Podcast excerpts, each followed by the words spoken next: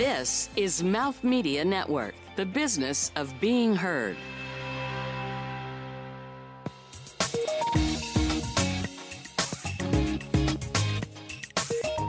Hi, I'm Rich Gersten, the founder and managing partner of True Beauty Capital. And what I love about beauty is it's a great sector to invest in. And that's why I've built my career over the past eight or nine years, really exclusively focused on investing in the industry. And it's such a great industry to invest in because it's very rare you find industries that are this large, this global, growing at the rates it's growing, expanding the definition, enhancing the size and growth profile by the inclusion of segments like wellness.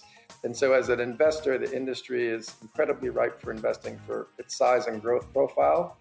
But interestingly enough, what's also so fascinating about the space is as you look at it, these small independent brands are consistently taking share from large brands. And those small independent brands often seek capital to grow. Uh, it's a working capital intensive business to, to, to scale and grow. And so for investors looking for interesting growth brands, beauty also represents a great industry for that reason. And equally as important as an investor, we have to sell the businesses that we invest in. And over the years, and I've been investing in it now for almost 20 years, the number of buyers, both private equity and corporate buyers, that are focused on acquisitions in the space make it a ripe area for investors to exit their investments as well. And so, as an investor, I love beauty because it takes on so many great attributes and characteristics for successful investment. But the other reason beauty is so great is very rarely do you find an industry that creates so much loyalty and community among its consumers. It's an industry that makes consumers emotionally feel better about themselves. And there is no shortage of product junkies in the space that continue to buy product and the level and pace of innovation and newness continues to result in more products uh, in the bathrooms of consumers. And so I've always loved the industry for the uniqueness and attributes of the founders and the creativity. Uh, but ultimately, I'm an investor, and so I love it because I think you can make good investments in the space and reward yourselves and your shareholders in the process. From New York City, you're listening to Beauty is Your Business, covering the intersection of innovation and business in the beauty industry. Hi, it's Abby Wallach here for Beauty is Your Business. We're so excited to have Rich Gersten here with us today. Hi, Rich. Hi, Abby. How are you? Great to see you. And I have my fantastic co hosts, Karen Moon. Hi, everyone. Nice to see you. Hi, Karen. And April Franzino. Hi, everyone. So excited to chat today. So, Rich, we've wanted to get you on the podcast for such a long time, and it's so exciting to finally see you and dig into what's happening in the beauty industry. So, let's take you back a little bit in your journey because you've had such a deep history in the beauty category and have really made some fantastic investments and have seen the industry grow by leaps and bounds, even since I've known you, which is probably the past five, six years. Tell us a little bit about your background and, and what you've done, and then we'll talk about where you're headed and what's next. Sure.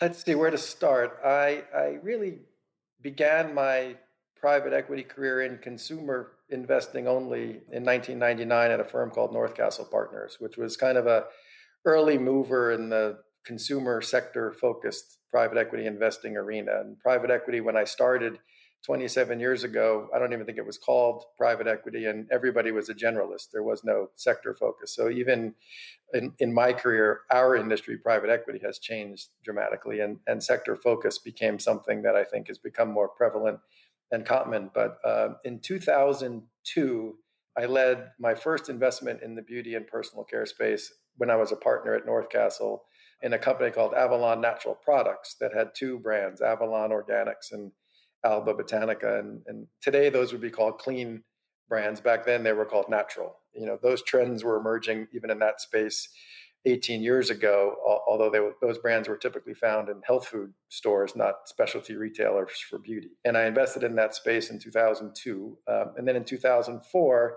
I invested in a prestige skincare brand called DDF that was founded by a pretty well known New York City dermatologist called Howard Sobel. And then the founder of North Castle, probably around 2005, 2006, said, Rich, I think you should spend half your time focused on the beauty and personal care space. And I thought he was nuts. I didn't want to spend that much time on the space. There were other things I liked to do. I didn't think it was big enough and would keep me busy enough, but he was the founder of the firm. And so, of course, I decided to spend kind of allocate half my time towards investing in beauty and building the North Castle knowledge and network and, and their brand in the space. And then in 2006, I invested in a business called Glow Minerals. It was the third investment I made for North Castle in the beauty space. And actually, in 2006, I attended my first Women's Wear Daily Beauty CEO Summit in Florida as a sponsor for North Castle. Uh, and of course, I was the only private equity investor at the event. I think there were a couple of investment bankers, but I was the only investor. And you know, the last one of those I attended in person was probably 2018, and it felt like there was as many investors and bankers there as there were industry people. So that has changed dramatically over the years. And then in 2007. Uh, I left North Castle and went to Catterton Partners, which was the largest consumer fund. And I spent four years there, made one investment uh, in the space there called Strivectin. And then in 2007, I joined a new firm that was starting called Tengram Capital because I really wanted to get back to my roots of investing in, in beauty and personal care, which is the space I loved and had built good reputation and knowledge and network and track record. And, and I felt I could do better at Tengram in helping building that presence for them in the space because it's a smaller fund and there's lots of small companies in beauty. And in the eight years, uh, nine years I was at Tengram, we, we made eight investments in the space. And it was the most active industry for our investing uh, at Tengram and, and was quite successful for us. But earlier this year, after 20 years of investing in the space and the last eight years or so, almost exclusively in the space, I decided to go bet on myself at the ripe old age of 54 and trying to create my own firm to exploit what I think is pretty unique subject matter expertise of investing in the space. And the, the cumulative knowledge and network you build in the one area becomes the asset of value as you invest. Um, and what I thought was incredibly interesting about the beauty industry uh, is the fragmented nature of it and the fact that so many brands are so small and don't have access to capital because most investment funds have minimum check sizes they have to write and therefore most of the businesses. I used to i, I estimate that you know 80 to 90 percent of the meetings i would take with founders and brands the day i met with them were too small for me to invest the day i met with them. But i try to build relationship and rapport and and hopefully they would scale up into my criteria at some point. Um, but unfortunately, as competitive as the space got from an investment perspective, as those brands scaled, there were lots of other investment firms also now speaking to those brands and bankers hired. It just became an investment of time that didn't necessarily harvest itself into investable opportunities. And so, in setting up True Beauty, I'm able to create a dedicated fund focused only on investing in smaller brands because I think that's the most interesting area of the market and one that's the most underserved from a capital perspective, but probably more importantly from an expertise and knowledge perspective. And you know, our pitch to founders is, you know, let's help you avoid making mistakes you might make left to your own devices, not because you don't know what you're doing, but because we've just seen them get made over and over again over 20 years, and we'll just help you. And if we can provide capital with that help, that's even better. But I also still want to be able to do the deals that I used to do that are slightly larger in nature that are too big for the fund that my partner Christina and I are raising. And so I also forged a partnership with North Castle Partners, which was an easy partnership for me to create given where I started this conversation and my background and experience with them. And so for investments of a certain size, size too large for our fund that's doing smaller deals, I'll just partner with them and leverage their existing fund and their investment team and, and continue to pursue investments on a larger scale for them, really in an advisory capacity, but effectively try and lead those deals for them. And so the ultimate purpose of, of True Beauty was create an entity that can invest in anything in the space, beauty, wellness, and personal care as we define it, regardless of size and stage. And you cannot have that broad or flexible an investing mandate as a partner in another person's fund for sure, but even in a single fund structure. And so the way I embarked on fulfilling that broad and flexible investing objective is to create a True Beauty Ventures fund with Christina Nunez as my partner to do smaller investments and then to partner with the people at North Castle Partners for the larger ones. And it's been great. I've been at it since probably April of this year in earnest and have, have made great progress. That's so exciting. You've really had a fantastic journey. So I'm a little curious to know now that you're more focused on these smaller brands, you know, and, and you follow everything in the industry, where are you leaning towards and what are you seeing in terms of trending? Because really there's been explosive growth on the indie side, on the big company side. I mean, it's just incredible what's happened. There's you know not as many barriers to entry yep, as there, used to be. Yep, there are none. Anyone can do anything, which is a great thing. Doesn't mean they'll actually succeed at it, but they can try. Right? That's what being yep. an entrepreneur is about. So, where are you seeing the trends, Rich? Where where is it headed? What are you focused on? What are you what are you predicting for the next uh, yeah. for 2021, I, 2022? If I had a crystal ball, boy, I'd probably be in a different business. But uh, listen, there's also COVID implications, right? And so you have to understand the current environment, how it's changed in the past year, and how it might be different at least for some part of 2021 or maybe longer. But uh, you know, we obviously are looking for growth businesses, and from a category perspective, clearly categories like makeup and fragrance are not doing as well as categories like skin and hair. And even subcategories with skin and hair might be doing better than the broader categories. And from a distribution channel perspective, obviously direct to consumer, digitally native brands or brands reliant even on third party dot com retailers more than brick and mortar store for sell through or luxury department store brands who had been impacted for the last five or seven years prior to COVID. You're just looking for those pockets that are experiencing higher growth than others. And that will cycle over the life of a fund will we do a makeup investment? I'm pretty sure we will, but we're not focused on it now. We've also, in the venture fund or emerging growth fund, included the concept of wellness into our focus area because I'm not sure what the difference is in some respects between beauty and wellness as consumers are thinking about it now. And, but at the end of the day, as investors, we're trying to invest in businesses that we think we know best, right? And so some areas we'll just know better than others because of decades of investing experience. And In the case of my partner, Christina, her operating experience, which has been in skincare and makeup.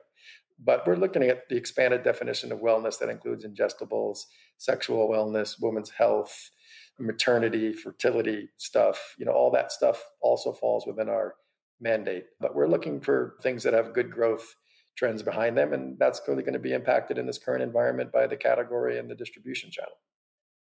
What are your thoughts on the the merger? Well, they're I, I wouldn't say they're mergers, but the shop and shop. You know what's happening at the retail sector. I mean, retail has been sadly really challenged, right, for all the reasons we know. So the new Target Ulta opportunity shop and shop is kind of terrific. The Sephora Kohl's. What are you thinking about that? Where, where do you think it's headed, and do you think it's a good idea? If you think of the impact of COVID on the industry, and I'll get to that specific question in a moment, but I think the lead in is important. There are a lot of trends that have been ongoing for five to seven years in the beauty industry, be it the shift from department store to specialty store, therefore the growth of Sephora and Ulta, the shift from brick and mortar to e-commerce and the digital penetration of brands and the launch of DTC brands, the threat of Amazon for beauty, those have been lingering, you know, call them burning embers for five to seven years. And then this thing called coronavirus came and threw kerosene on all those burning embers, right? It just accelerated trends that were already going on. And so it's not a surprise we are where we are. We just got here faster. And there's other things outside of beauty where it's the same, just accelerated trends that were happening. It's tremendous accelerant. When you look at beauty retail, the genius of Ulta although not replicated by any other retailer to date, was it broke down the channel conflict barriers that existed for brands since I've been investing, right? Where mass brands were sold in mass channels and professional brands were sold in salons and spas and prestige brands were sold in department stores and specialty retailers like Sephora or Blue Mercury. And all of a sudden, Ulta came along and said, I'm going to put all three under one roof right? I'm going to put chairs in the back. I'm going to have salon brands. I'm going to have mass on the left side of my door. I'm going to have prestige on the right side of the door, and we'll see. Now, for a long time, many prestige brands resisted launching an Ulta because they want to be in the same roof as Oil of Olay, right? And so they just didn't want to be seen there. And Ulta broke down that barrier quite successfully. And as department stores continued to contract and close and lose productivity, legacy department store brands said, you know what, Ulta might be a pretty good alternative. And you saw Clinique and Lauder and Lancome and a bunch of them just launched. Uh, even Mac went into Ulta. And so they broke down the barrier of distribution channel conflict and have succeeded in doing so. In, in some funny way, Costco has done similar stuff. People just don't think of it in that same vein, but they've got an interesting collection of brands in Costco because the consumer shops there. And so these new deals, I, I think the jury is out. Will the Target or Kohl's consumer buy prestige priced products in an Ulta shop or a Sephora shop as it relates to Kohl's? But I think it makes sense at a high level for both sides that why should Ulta and Sephora open up new doors, buy new real estate when there's existing real estate that could house them and, and be productive? And for those retailers like Target and Kohl's, and Kohl's in particular has been trying to build a prestige department for quite a while, they can access those brands through the shop and shops as opposed to direct because the brands may be more comfortable doing it that way. So I think the jury's out on how productive it will be. Conceptually, it makes sense, but ultimately, it comes down to the brand assortment and what brands end up going in there. Um, and I don't know that anyone knows the answer to those questions yet. I don't think those have been merchandised or assorted by by the retailers. And so I ultimately think the brands that end up in there will determine what other brands might be comfortable going in. There's a bit of a chicken and an egg, and that could ultimately determine its success. But I give them both credit for trying. I think it intuitively makes sense. I'd love to like delve into some of the new areas you're talking about that you're um, interested you know you mentioned sexual wellness fertility menopause there's a lot happening in this yep. space and a lot of entrepreneurial activity which is super exciting yep. um, finally you know some of these lean consumer healthcare consumer tech i'm curious if your area of focus is more on the cpg side or are you broadening your scope and how are you thinking about that no i, I mean I, one of the questions i didn't quite answer. I think that that Abby said It's just you know kind of what are we looking for? Maybe less from a trend, but in an investment opportunity for us, it starts with two things that if we can't get past go, we don't proceed further, and that's who is the founder, right? And is there an interesting, authentic story and credibility behind that founder? And let's talk about the brand that the founders created and is it uniquely positioned, differentiated, storytelling opportunities, all all that. And if we can't check the brand and founder box, irrespective of category, we don't get past go. And so that's what we look for first and foremost. But because the whole premise of setting up True Beauty Ventures in particular was to exploit and be able to action opportunities that we historically saw that were too small because the funds I worked for had minimum investment check sizes, that the purpose is to like leverage experience and pattern recognition and expertise. And so it's much easier for Christina and I to get to yes on a traditional beauty category than it is one that may be tangentially beauty in the wellness arena. But what we're doing is we're seeing a lot of stuff in, in that arena and we're getting up to speed just through breadth of what we're seeing, right? So the, the way you develop a view on what's interesting versus what's not isn't in a universe of one it's in a universe of dozens and in skincare for me hundreds that i've seen over the years right? And so building the breadth of universe of what we're seeing in those spaces probably before we ultimately invest in them because we have to have that conviction is part of the process we're going through now and we're interested in it. We like the dynamics on it. There's great founder stories in there. Started for personal reasons many of these brands and so they check a lot of the boxes. We're just building our knowledge base in those relatively new spaces for us to be able to make sure that we can be good partners uh, first and foremost, but also have the conviction to to know it's a good investment. And then building on that, you know, I think it's interesting because over the 20 years, I'm sure you've seen, you know, even though you have your investment focus, you probably have seen all stages. Now, with so many brands being started, um, particularly in the beauty space, what is it that you see about the brands that do have longevity? Clearly, you spoke to the founder and unique positioning, but um, with this days, like with a new brand popping up almost every other day, what's the secret sauce that you think makes it important, particularly at the early stage? Listen, good product is the price of admission, right? And so if the development of bad product doesn't end up going in it, you may get trial, but you get no repeat. And in, in a socially sophisticated world, bad word travels fast, right? And so obviously it starts with good product and good social following and community that helps build, you know, awareness and drives further trial for the product.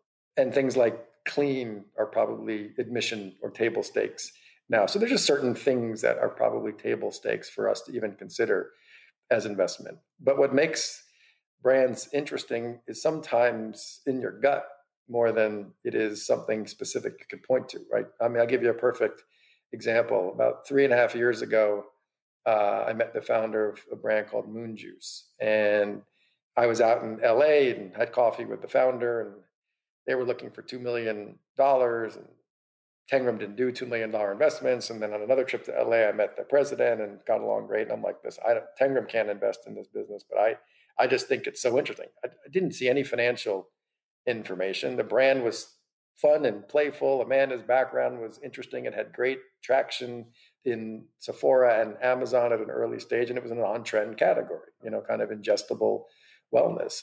And I just knew it like two meetings and I knew it was interesting. And if I had a venture fund back then, I would have invested $2 million.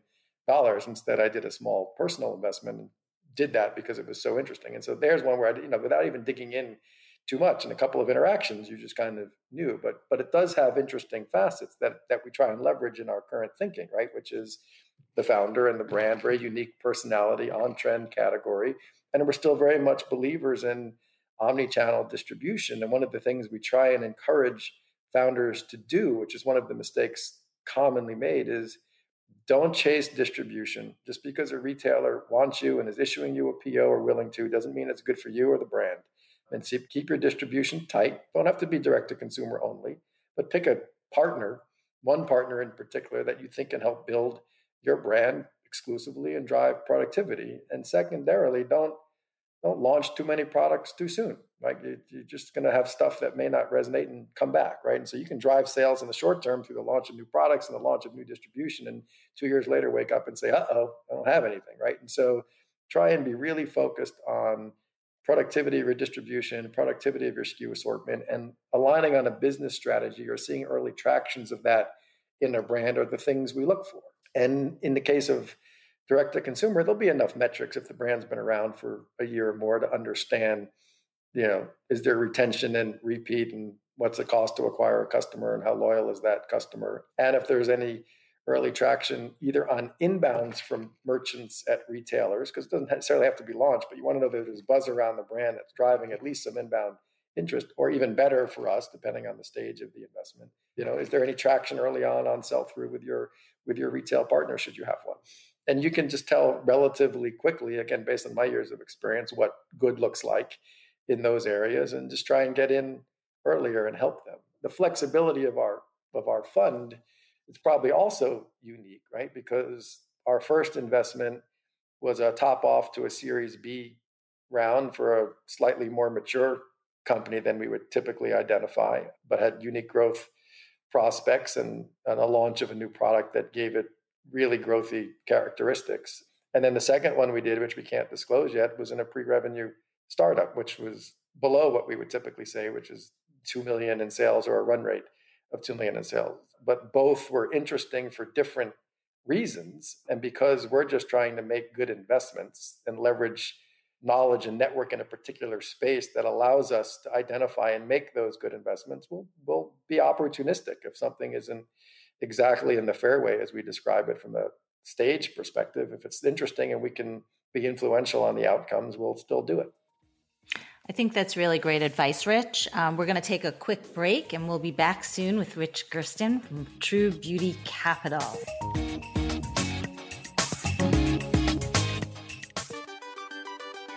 Here is a sobering statistic 60% of companies are without long term internal communication strategies. Do you have one? An effective one? Here's another sobering statistic companies with communication strategies that work well result in returns to shareholders that are 47% higher versus companies and organizations with poorer communication. 47%. Here's what does work a communication method that successfully appeals to younger generations while also being adopted by older generations. It's the podcast. And as a result, more and more companies are making use of internally deployed audio content, which closely resembles podcast episodes. If you're a company with at least 50 employees, or you have a large number of strategic partners or retailers you need to regularly communicate with for training, updates, compliance, instructions, and more, we should talk. Please reach out to us at podcasts at mouthmedianetwork.com. That's podcasts at mouthmedianetwork.com.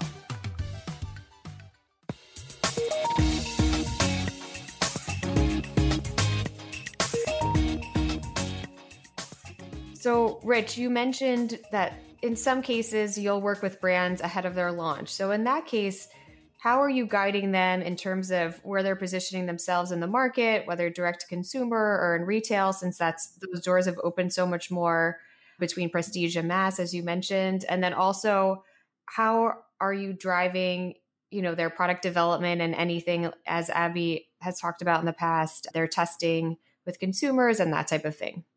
Yeah, I think as an investor, what we're trying to find generally is something that has some existing proven commercial traction, right? And so in the one off case where we might invest in a pre launch business, it's going to have unique reasons, probably specific to the founder as to why we might do that, or specific to the strategy. And so a pre revenue startup investment for us might be something that is going to launch direct to consumer and in an exclusive retail partnership with a big retailer where we know it will scale more quickly and have the support of that retail partner. And so that's not going to be a common occurrence, but but in situations where we think it can scale particularly quickly because it has that embedded partnership in place or is being negotiated, that that is something that would maybe result in us getting in earlier. But to answer your question, most businesses we see and the smaller brands we look at are going to have some semblance of a direct to consumer business because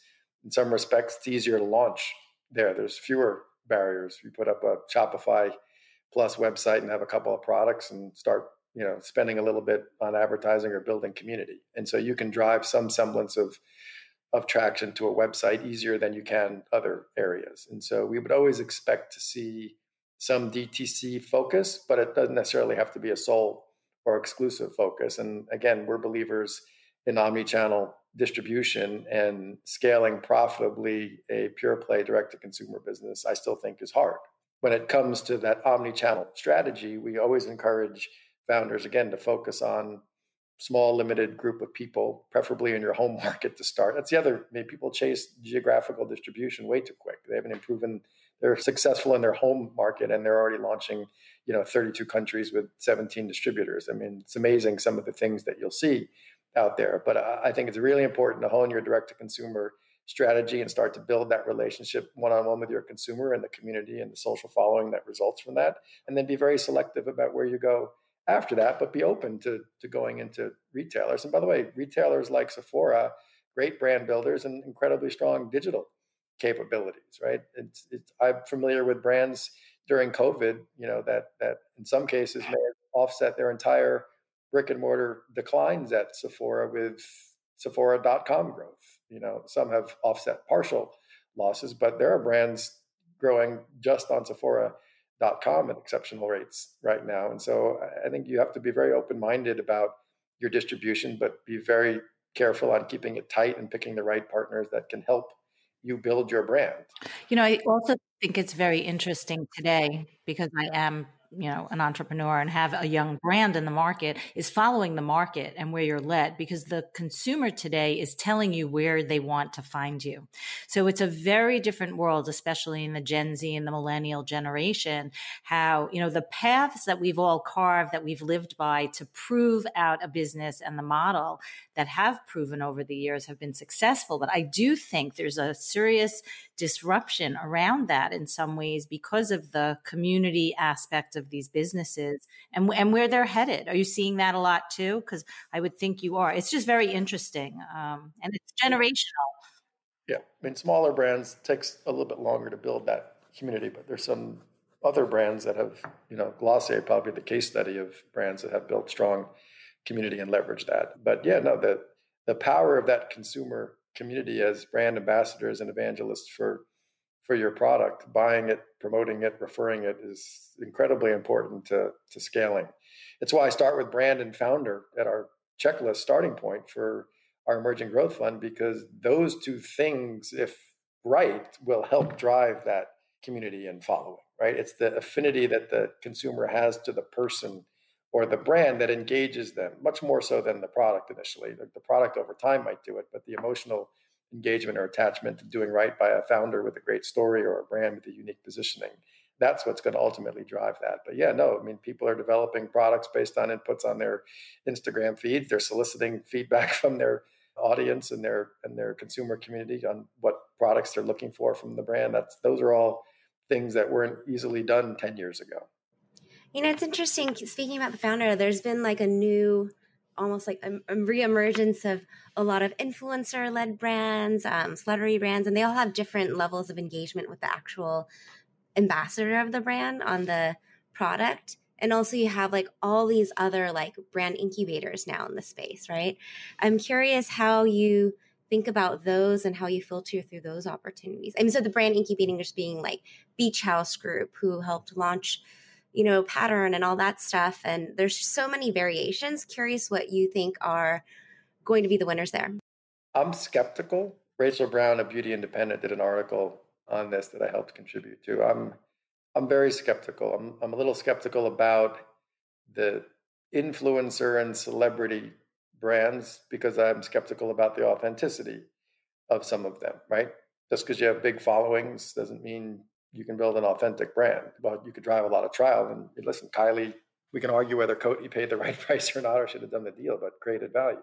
But I am very consistent about my views on authenticity as of founders, and I do get worried that the proliferation of celebrity brands being launched in beauty is is it's just not consistent with that mindset that I have. And the only analog I can point to in history in beauty is fragrance, right? Where there had been a lot of celebrity fragrance done and they were kind of in and out, right? They didn't build longevity of brand, but they had some successful launches. Mm-hmm. And there may be a parallel there or not, but I, I am skeptical about the proliferation of influencer created or celebrity created brands. But we'll see. There's a lot, there's a lot of them, and some of them are incredibly well funded. Selena Gomez, I think, being the probably the preeminent example of a well-funded startup. But she's got mission and purpose behind the brand, and so there might be authenticity there more than, and it's not branded after her like J Lo, right? It's different, different tactic, different strategy. The brand incubator model, I'm also skeptical about because you know, I like to say that the easiest thing to do in beauty is to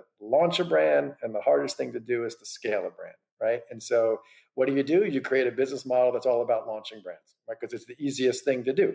But when you have to scale them, it gets much harder. And more importantly, when you've launched multiple brands mm-hmm. and you have to scale all of them, that make takes more capital. It takes more human resource.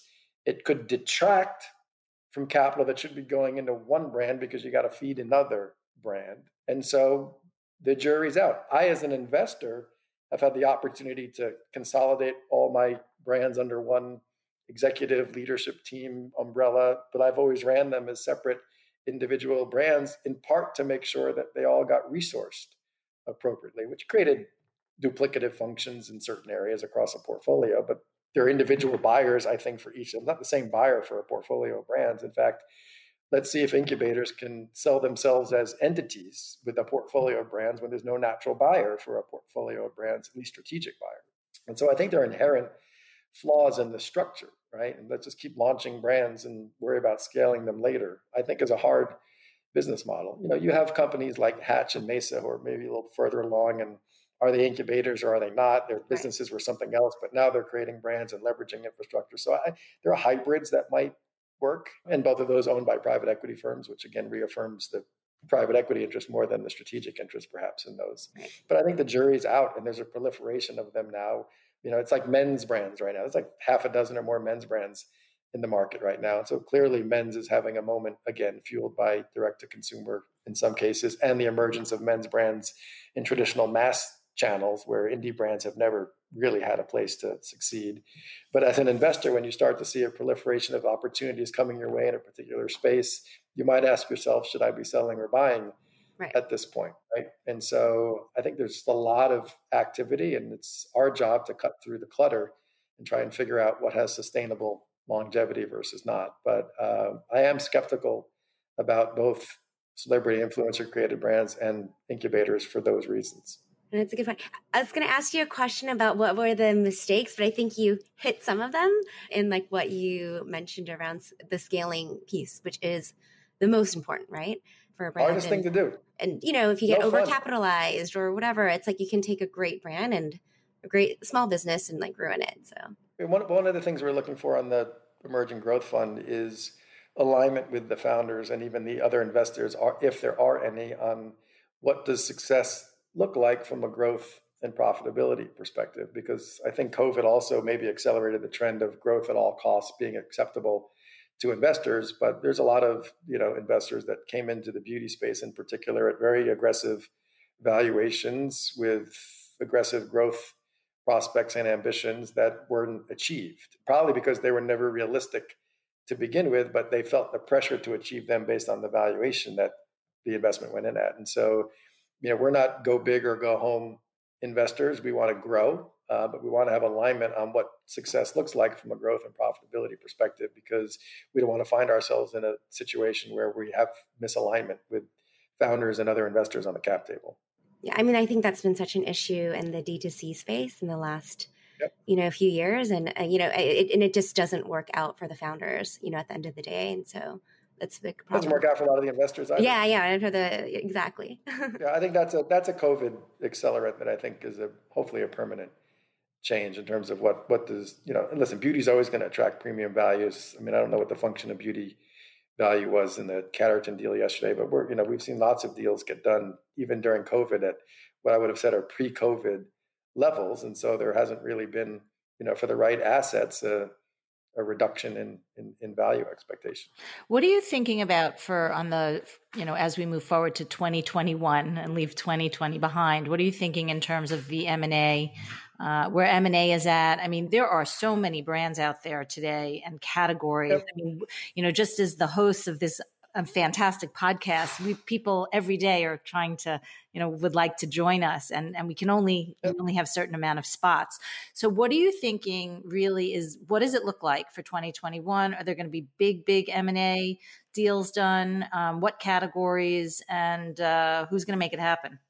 Well, I think I think the interesting thing to look at is how many investments are currently held by private equity firms in beauty right? Because the private equity business model is to sell, right? And so, by definition, every investment held by a private equity firm is for sale at any given point in time, depending on the valuation. And there's been a lot of investments made in beauty in the past five years by private equity firms, which to me, by definition, creates a pipeline for future M&A.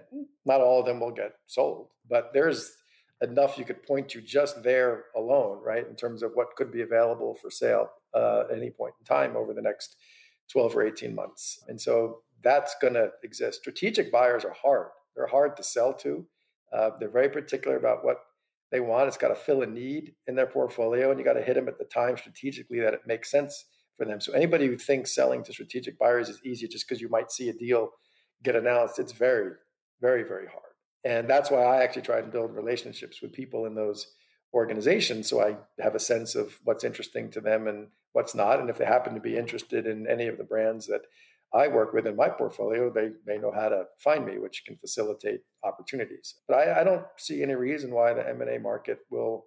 It was quiet for you know probably April through Labor Day and has heated up again. Um, I don't see that slowing down, and I'm seeing lots of stuff on the emerging growth fund, that's not really M&A. I'm seeing ton, I mean, hundreds of deals there. But even on the partnership with Northcastle, seeing many more deals with them post Labor Day than we did, you know, kind of throughout the summer. And I think that's an indication of pent up demand and people need to do business irrespective of the environment. And I think the other thing that COVID may have impacted for some founders is, you know, maybe maybe I should take on a partner. Maybe I shouldn't have all my assets tied up in the business. And if I can find the right partner taking some money off the table, you know, God forbid something else happens, would be prudent for me. And so I think a lot of founders who've said maybe I'll wait a little bit longer now say, you know, maybe it's not so smart to wait. You never know what could happen, and having a partner could help me get through that, and having a partner could help me be more successful than on my own. And so maybe I'll transact a little bit sooner than I would have because I've been shaken a little bit. And so I think maybe some of that's driving some deal flow through.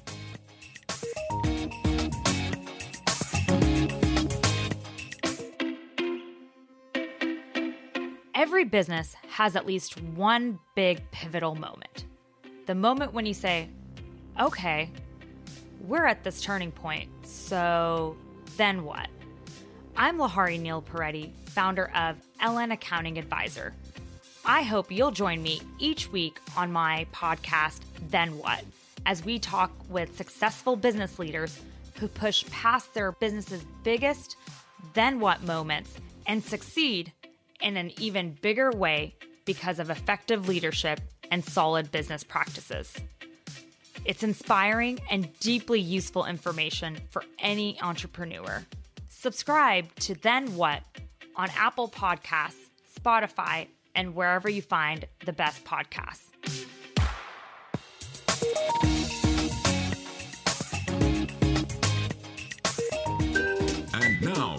It's hitting the pan. So, our next segment is called Hit the Pan, where we spin the proverbial salon chair and it lands on one of the angels in the mix, me, Karen, or April. Right. And you're going to tell us what's at the bottom of your pan. So, I'm going to spin the chair and it's going to land on Karen. So, Rich, you definitely, you know, invest in entrepreneurs, but you're an entrepreneur yourself and you've done it twice. What are some of the lessons you learned about yourself through that journey? Yeah, launching True Beauty is really entrepreneurial. I, I started it by myself. I, I quickly brought on a partner to help me with the emerging growth fund. And we're raising a fund and trying to invest at the same time and, and try and build a firm right? And all the things that go with building a firm and an organization. And right now it's just the two of us, but we have obviously plans to scale it. Listen, the most obvious uh, answer to the question is people. You get surround yourself with the right people. If you're a founder starting something, don't think you can do it by yourself, even if you might be able to. Surround yourself with good people who are like-minded and aligned with the objective, and build a high-quality team that fits those characteristics. And so, in, in, asking Christina Nunez to join me as my partner for True Beauty Ventures, that was a huge first step for me in launching that effort. And she and I have worked now four times over 10 years together. And so, the devil you know is the devil you know, uh, although she's not a devil. But you got to trust the people to do it and pick people that are going to complement what you bring to the table. Her operating experience complemented my pure investing experience. And then find good partners, whether it's your law firm to help you organize the firm, whether it's a fund administrator that we've hired to help kind of do the accounting and bookkeeping for the firm and capital calls and tax partners and all those different resources that you don't do on your own that you can outsource that make you better at what you do. Um, and so finding the right partners, the right vendors, the right people, all has to start there. Fantastic. So I'm going to spin the chair again and it's going to land on me. You know what I'm going to ask you, Rich. I hope not. You know exactly where I'm going with this. There's only one question How's your golf game right now? How is it? uh oh, I went on the wrong it, question. It, you know, I I like the game for the social aspects. I like being outside. COVID's taken away a little bit from that. My wife is the avid golfer with her five or six hole in ones. I can't keep track now. And so she's the avid golfer. What's fun for me and what's been really great this summer is my son, who's 22, has gotten the bug and has picked up the sport. And even my daughter, who's 24, who doesn't play as often as my son, enjoys to play. And so the fact that we can do a, a foursome uh, as a family, or the fact that my son and I played so many rounds together this summer as a two summer and a group of other guys with me.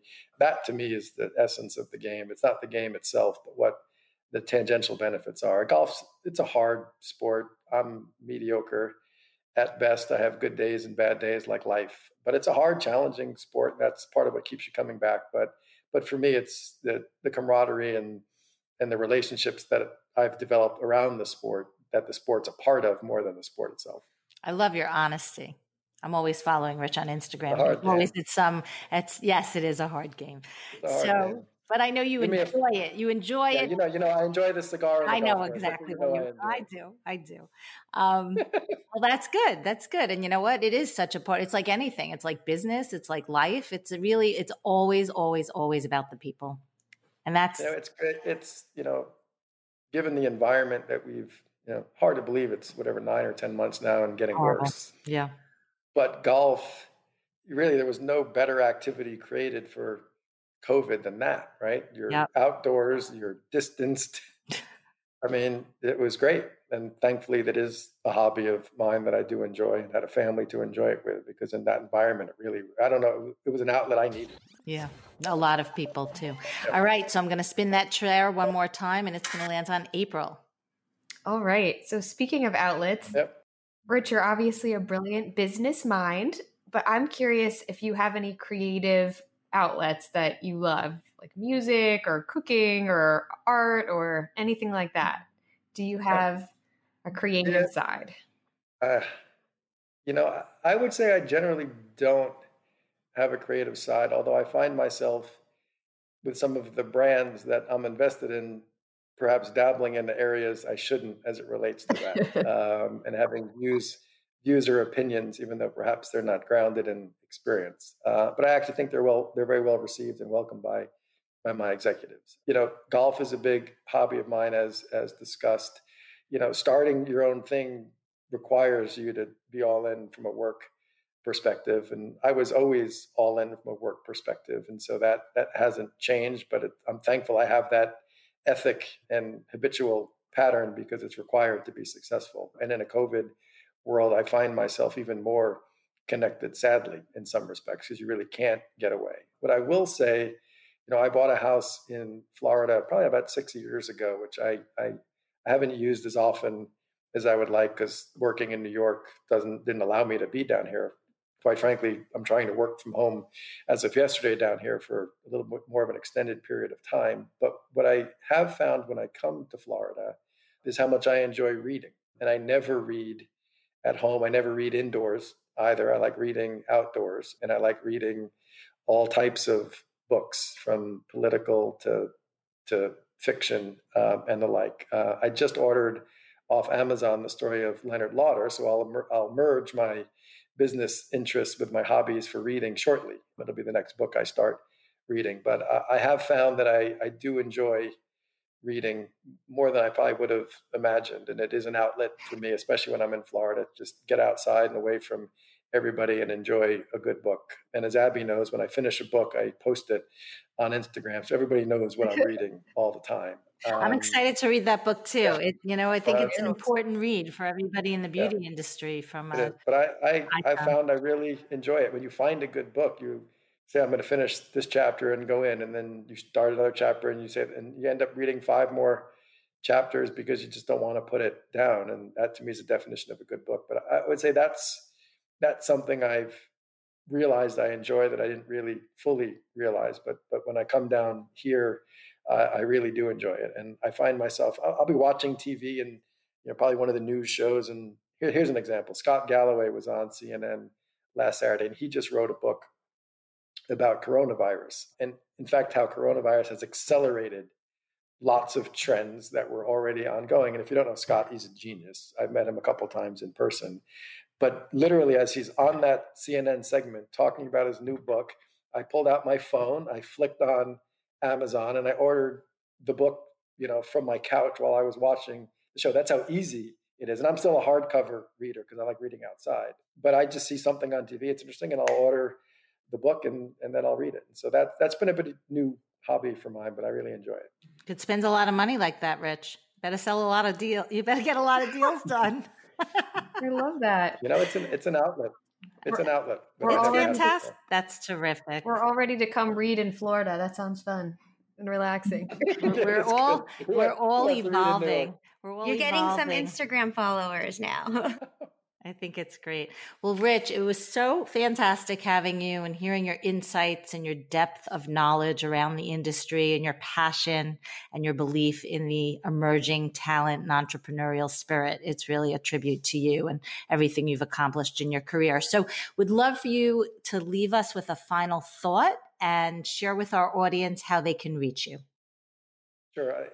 To answer the last point, you know, you can reach me on LinkedIn is probably the best way on www.truebeautycap.com. We also have a contact us if you want to email us through the website, but LinkedIn tends to be where most people reach me. And of course that I'm always checking that and that's great. Listen, it's a, it's a great time to invest in a great industry. I'm so excited to have embarked on my own journey with great people around me to to try and do something that I've always wanted to do but never had the appetite or or risk to do. And ultimately, you as other entrepreneurs on this on this call know that you just the time hits and it's your time to do it, and you do it. And so for me, it was my time to do it. I'm not looking back. I, I know we're going to be successful. I'm excited about it. I think partnering with founders. And, and, by the way, most of the founders we're partnering with are are female. It's the nature of the beauty industry. Most of the executives I've hired in my past are female. It's it's a great opportunity for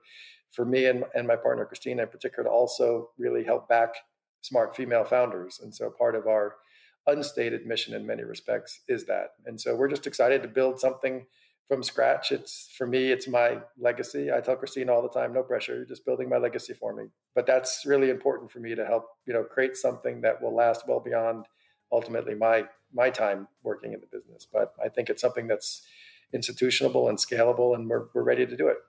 Fantastic it's really exciting to hear all about that. We wish you so much good luck, and we know you'll be a huge success. So, this is Abby Wallach signing off for Beauty is Your Business with my amazing angels, Karen Moon. So great having you on the show, Rich. And April Franzino. Thanks so much. We'll see you next time. Thank you.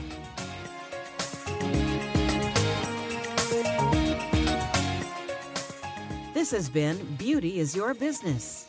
Produced by Mouth Media Network. Copyright 2021. Keep in touch on Instagram and Facebook at Mouth Media Network. And find prior episodes at beautyisyourbusiness.com and wherever the best podcasts are found. Your brand message can be on this show. Email us to find out more at podcast at mouthmedianetwork.com. Thank you for listening.